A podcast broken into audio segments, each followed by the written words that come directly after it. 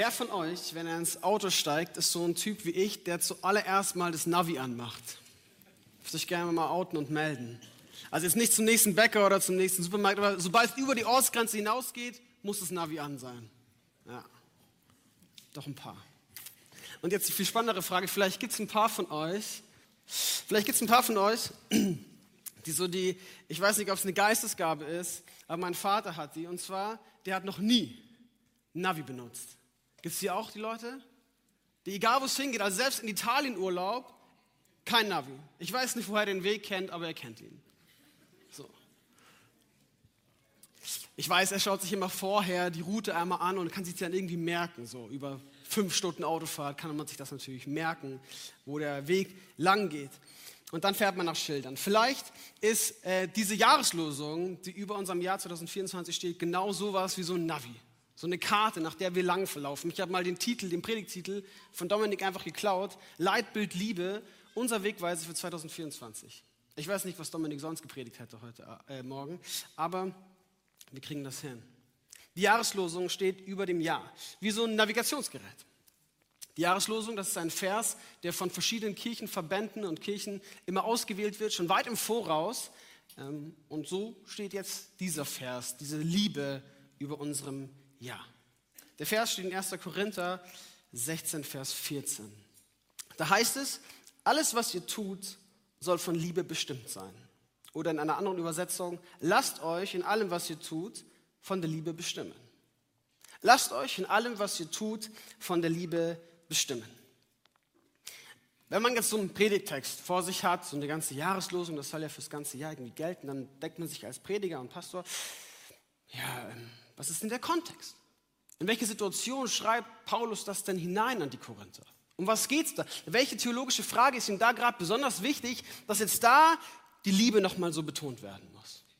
In allem, was ihr tut, lasst euch in der Liebe bestimmen. Man fragt also nach dem Kontext. Den Kontext ist, es gibt noch einen Satz davor, da schreibt er, seid wachsam, steht fest im Glauben, seid mutig und stark. Okay, schon mal ein bisschen was. Glaubt, geht fest voran, mutig, wachsam und liebt. Ja, und das war es dann schon mal im Kontext. Also viel mehr gibt es da nicht. Paulus ist hier angekommen am Ende seines Briefes hat 15 Kapitel lang die theologischen wichtigsten Fragen, die gerade für die Gemeinde in Korinth wichtig waren, umgewälzt und bewegt, hat Streitfragen gelöst, hat nochmal klargemacht, wie das ist mit dem Evangelium, wer dieser Christus ist, dass er von den Toten auferstanden ist, wie überhaupt die Auferstehung der Toten theologisch zu deuten ist und für uns zu übertragen ist. Er macht klar, wie wir unser Glaubensleben so leben sollen in der Gemeinde, klärt ethisch-moralische Fragen, klärt, wie mit den Geistesgaben im Gottesdienst umgegangen werden muss und wie das Abendmahl zu feiern ist und dann 15 Kapitel, alles geklärt. 16. Kapitel. Und das ist so Sonstiges. So, was jetzt auch noch wichtig ist. Das ist so ein bisschen wie am Ende eines Gottesdienstes, wenn man sagt, wir sind am Ende unseres Gottesdienstes angelangt und was ich jetzt noch sagen möchte. So, das ist Kapitel 16. Er fängt an zu erklären, ja, mit den Finanzen macht das so, wie ich das mal erklärt habe, sammelt die ein und jeder soll gerecht bezahlt werden. So, außerdem wollte ich euch schon lange mal besuchen. Das verzögert sich aber ein bisschen. Ich komme irgendwann mal später, aber dann bleibe ich länger bei euch. Ja, und ich schicke euch Apollos und Timotheus voraus, die besuchen euch dann schon mal. Und in allem, hey, bleibt wachsam, glaubt, liebt. Ah, und dieser Stephanus, den gibt es auch noch. Ihr habt viel von dem im Glauben gelernt. Respektiert den mal so. Behandelt ihn mit Ehre. Und ich lasse ihn grüßen, XYZ. Ciao. Das ist der Kontext.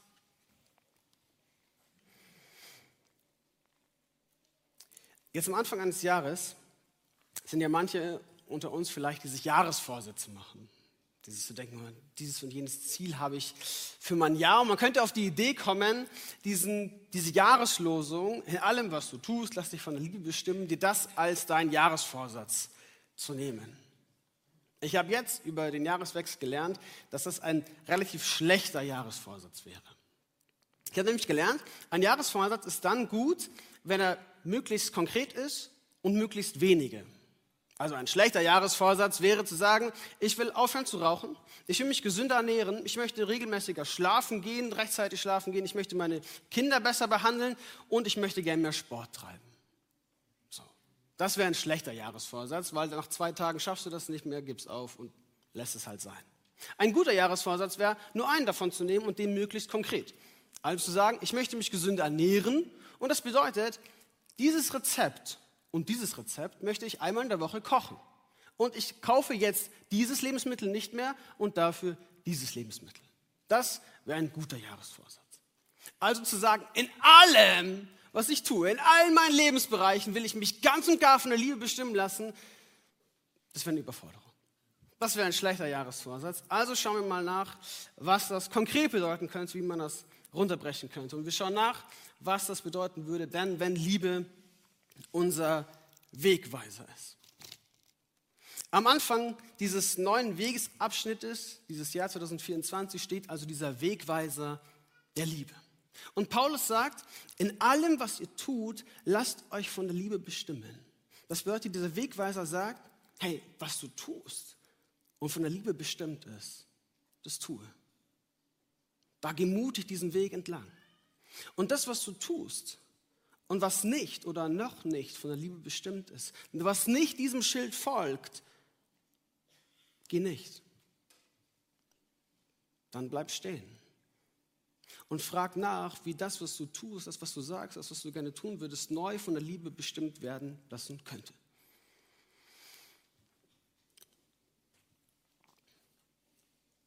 Und dabei meint diese Stelle und auch Paulus und die Bibel hier nicht einfach irgendeine Liebe. Also nicht einfach das, was sich für mich irgendwie richtig und gut anfühlt, ist dann der Weg der Liebe. Nicht das, was dann irgendwie Serien und Filme mir vorzeichnen, was Liebe denn sein müsste, das ist dann Liebe. Nicht alles, was für mich nach Liebe riecht, nach Liebe schmeckt, sich nach Liebe anfühlt, ist dann automatisch Liebe. Die Bibel hat für diesen Begriff, der manchmal ein bisschen zu oft genutzt wird in unserer Sprache, eine ganz konkrete Vorstellung, was das bedeutet, dieses Wort Liebe. Wir können das zum Beispiel nachlesen im Johannesbrief. Die Johannesbriefe äh, sind voll von Liebe. Eigentlich geht es da fast nur um die Liebe. Liebe, Liebe, Liebe, Liebe. Und da gibt es einen ganz entscheidenden Vers, und zwar folgenden. Wir haben die Liebe, die Gott zu uns hat, erkannt und gläubig angenommen. Gott ist die Liebe. Und wer in der Liebe bleibt, bleibt in Gott und Gott bleibt in ihm. Was hier so in zwei Sätzen runtergebrochen wird, hat eine ganz besondere theologische Tiefe.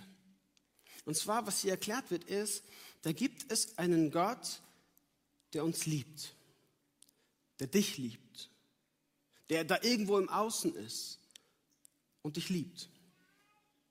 Und er ist aber nicht nur ein Gott, der irgendwie im Außen steht und sich das so denkt, und denkt, ja, ich liebe dir. Und so die Idee hat von der Liebe, sondern eine Liebe, die Realität wird. Eine Liebe, die Mensch wird. In Jesus Christus. Eine Liebe, die dir begegnet. Die sich hinstellt und sagt, alles, was, was uns trennt, nehme ich auf mich, die Schuld und die Sünde und alles. Und ich sterbe dafür und ich stehe dafür auf, äh, wieder auf und schenkt ewiges Leben. Und dann widerfährt dem Menschen das und er merkt, okay, das ist Liebe. Du bist Liebe. Gott, du verkörperst Liebe. Du bist durch und durch Liebe. Und es wird auf einmal klar, nicht ich oder wir oder mein Sprachgebrauch definiert, was Liebe ist. Und auch Liebe definiert nicht, was Gott ist, sondern was Gott ist, definiert Liebe. Gott ist Liebe. Und es wird auf einmal klar, nur da, wo ich mit diesem Gott verbunden bleibe, da, wo er in mir lebt und durch mich wirkt, da, wo ich merke, ich bin ganz und gar zutiefst geliebt und angenommen von Gott, kann ich wieder lieben. Dieses Wegweiser-Schild hier, wo Liebe draufsteht, bekommt auf einmal einen Namen und ein Gesicht. Das von Jesus Christus. Und es zeigt, da wo, da wo ich mich lieben lasse von Gott, da wo ich mit ihm unterwegs bin, da wo ich diesem Weg nachfolge, in Jesus Christus geht, da bin ich auf dem Weg der Liebe unterwegs. Und dann geht Paulus noch einen Schritt weiter und sagt, das ist nicht nur ein nettes Nebenprodukt. Das ist nicht, wenn ihr Reich Gottes baut, wenn ihr den Armen helft, wenn ihr Leute für Leute betet, wenn ihr im Worship laut Lieder singt, hey, und dann fällt vielleicht am Ende irgendwann noch ein bisschen Liebe runter. Paulus sagt, wenn diese Liebe nicht am Anfang steht, dann brauchst du gar nicht erst anfangen. Er schreibt drei Kapitel, bevor unsere Jahreslosung kommt, schreibt er folgendes.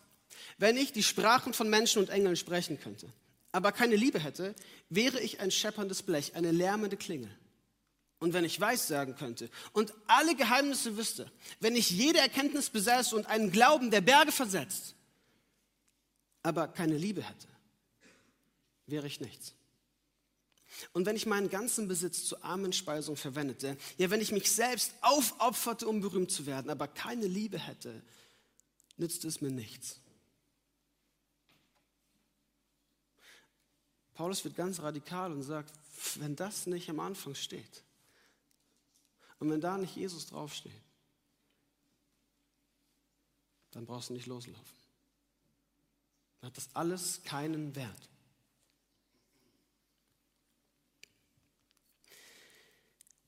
Ein Flugzeug, das von Frankfurt am Main losfliegt. Und wir nehmen an, das würde so ganz gerade ausfliegen, um in New York zu landen.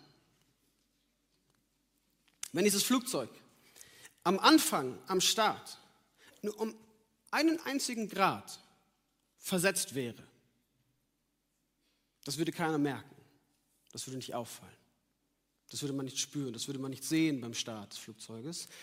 Aber es würde konstant diesen einen Grad falsch fliegen. Fast während des ganzen Fluges würde es wahrscheinlich niemandem auffallen, bis das Flugzeug landet. Und zwar 108 Kilometer neben New York. Und das würde man dann schon merken. Dann ist man nämlich nicht mehr in New York. So. Was will dieses Bild sagen? Dieses Bild will sagen, wenn wir konstant ein, ein Ziel verfolgen und konstant darin Ganz leicht. Nur ganz leicht. Vom Weg abkommen kann es gut sein, wenn wir das über längere Zeitraum diesen Weg laufen, am Ende nicht an dem Ziel ankommen, an dem wir gerne angekommen wären.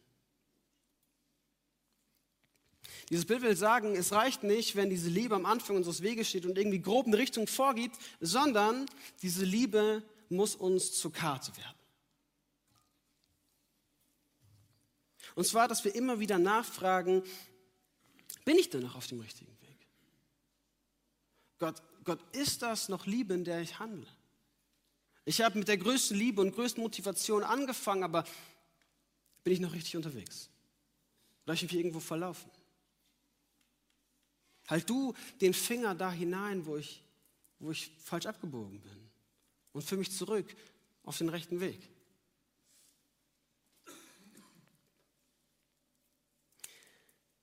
Auch hier wird Paulus dann ganz konkret und zeigt auf, was diese Liebe dann bedeuten soll.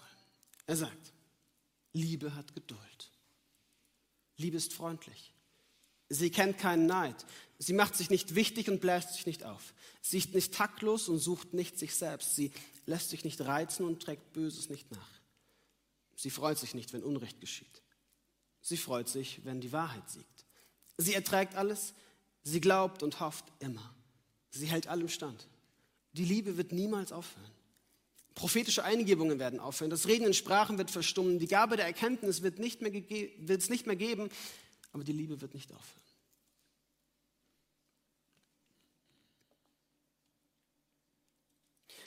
Und das wird uns dann zur Karte.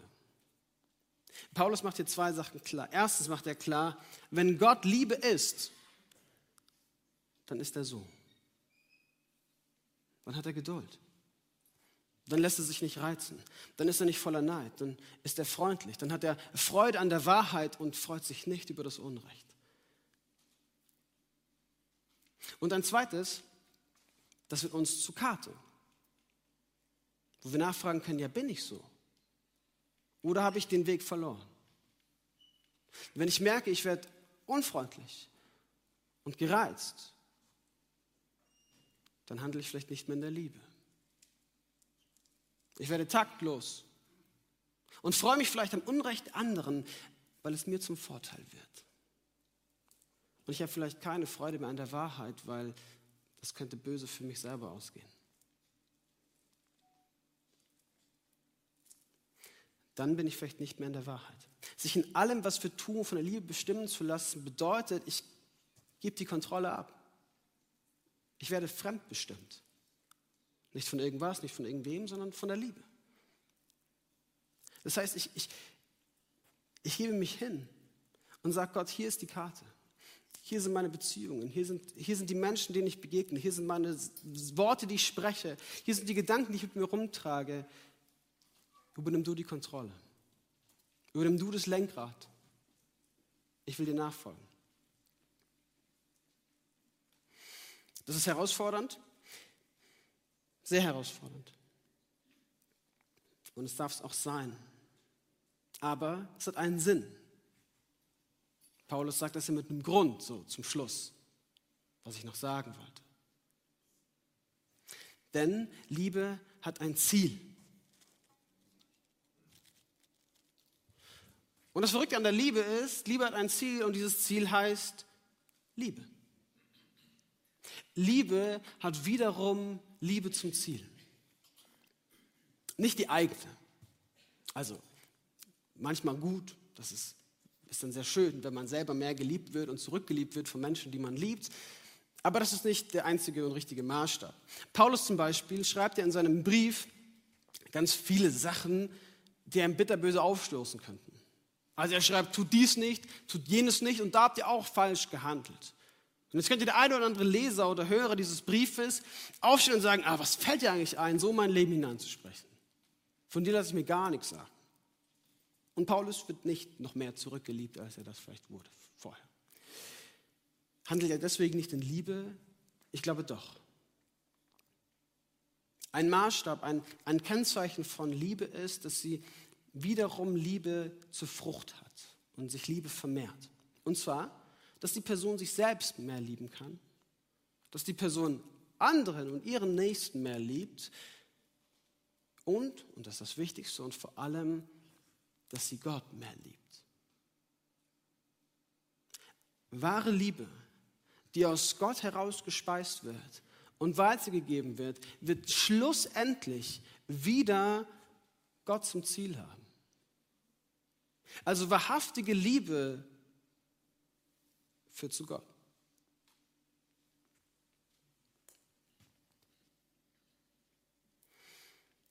Und es bleibt. Das ist das Ziel der Liebe. Paulus schreibt, was bis dahin bleibt, sind Glaube, Hoffnung und Liebe. Diese drei und die größte davon ist die Liebe. Das ist wichtig. Wenn ihr im Glauben unterwegs seid, in all euren theologischen Streitigkeiten, in allen Schwierigkeiten, die Gemeinde und das Leben auf dieser Welt so mit sich bringt, vergesst es nicht. Das bleibt, tragt das mit, das hat Bestand. Glaube, Liebe, Hoffnung, das Wichtigste, die Liebe. Die Band kann gerne schon nach vorne kommen. Wir werden gleich nochmal ein Lobpreislied zusammen singen.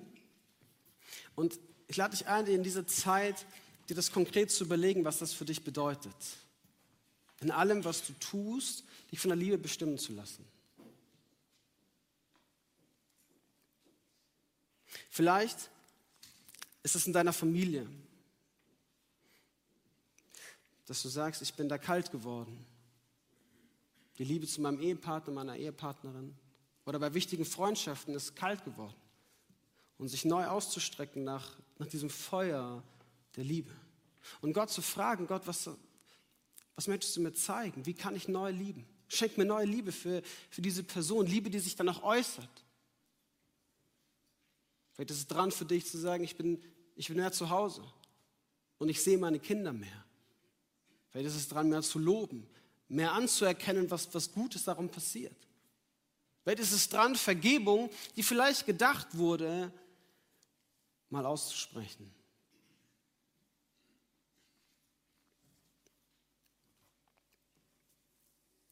Vielleicht bedeutet das für dich konkret, aber auch was anderes, und zwar zu sagen, es ist bei mir eher meine Selbstliebe.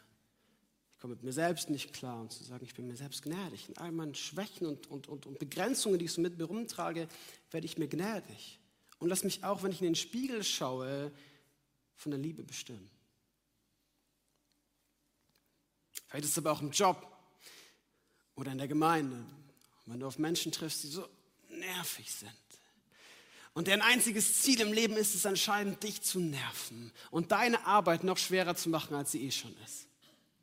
Sich darin von der Liebe Gottes bestimmen zu lassen. Und zu sagen, bevor ich die nervige und die angenervte und die zornige Mail schreibe, bevor ich jetzt den Hörer an die Hand nehme, frage ich ganz kurz, steht auf dem Wegweiser Liebe drauf? Halt vielleicht mal kurz inne. Man kann für die Person beten, kann sie segnen, kann in ihr sehen, okay Gott, du liebst sie auch. Und auch, und auch das ist ein geliebtes Kind von dir, Gott. Ich segne sie und ich bete für sie. Und dann kannst du vielleicht in Liebe Ernsthaftigkeit hineinsprechen. Vielleicht in Liebe dein Problem äußern, vielleicht in Liebe Wahrheit sprechen, aber dann Wahrheit, die wiederum hin zur Liebe führt. Weil das für dich aber auch dran, in diesem Jahr zu sagen, ich will mich ganz neu Gott hingeben und mich an ihn verschwenden. Ich will mich in meiner Beziehung zu Gott wieder ganz neu von der Liebe bestimmen lassen und sagen, Gott, ich gebe dir alles hin. Ich verschwende mich ganz und gar an dich. Was es doch ist für dich, ich lade dich ein, das für dich konkret zu machen. Eine Sache, eine Person, ein Moment. Ich lade dich ein, jetzt gleich, wenn wir zusammen singen, dass du das aufschreibst für dich auf dein Handy oder auf deinen Notizblock und sagst, in dieser einen Situation, zu diesem einen Menschen, Gott will ich mich wieder neu von der Liebe bestimmen lassen. Und ich schließe, so wie Paulus anscheinend irgendwie seinen Brief schließt und sagt, wenn du bis jetzt hin nichts mitgenommen hast, so, wenn du jetzt gerade erst aufwachst, dann nimm diesen einen Satz mit. Lasst dich, lasst euch in allem, was ihr tut, von der Liebe Gottes bestimmen. Amen. Der Herr segne dich und behüte dich. Der Herr lasse sein Angesicht leuchten über dir und sei dir gnädig. Der Herr erhebe sein Angesicht auf dich und schenke dir seinen Frieden. Amen. Seid gesegnet.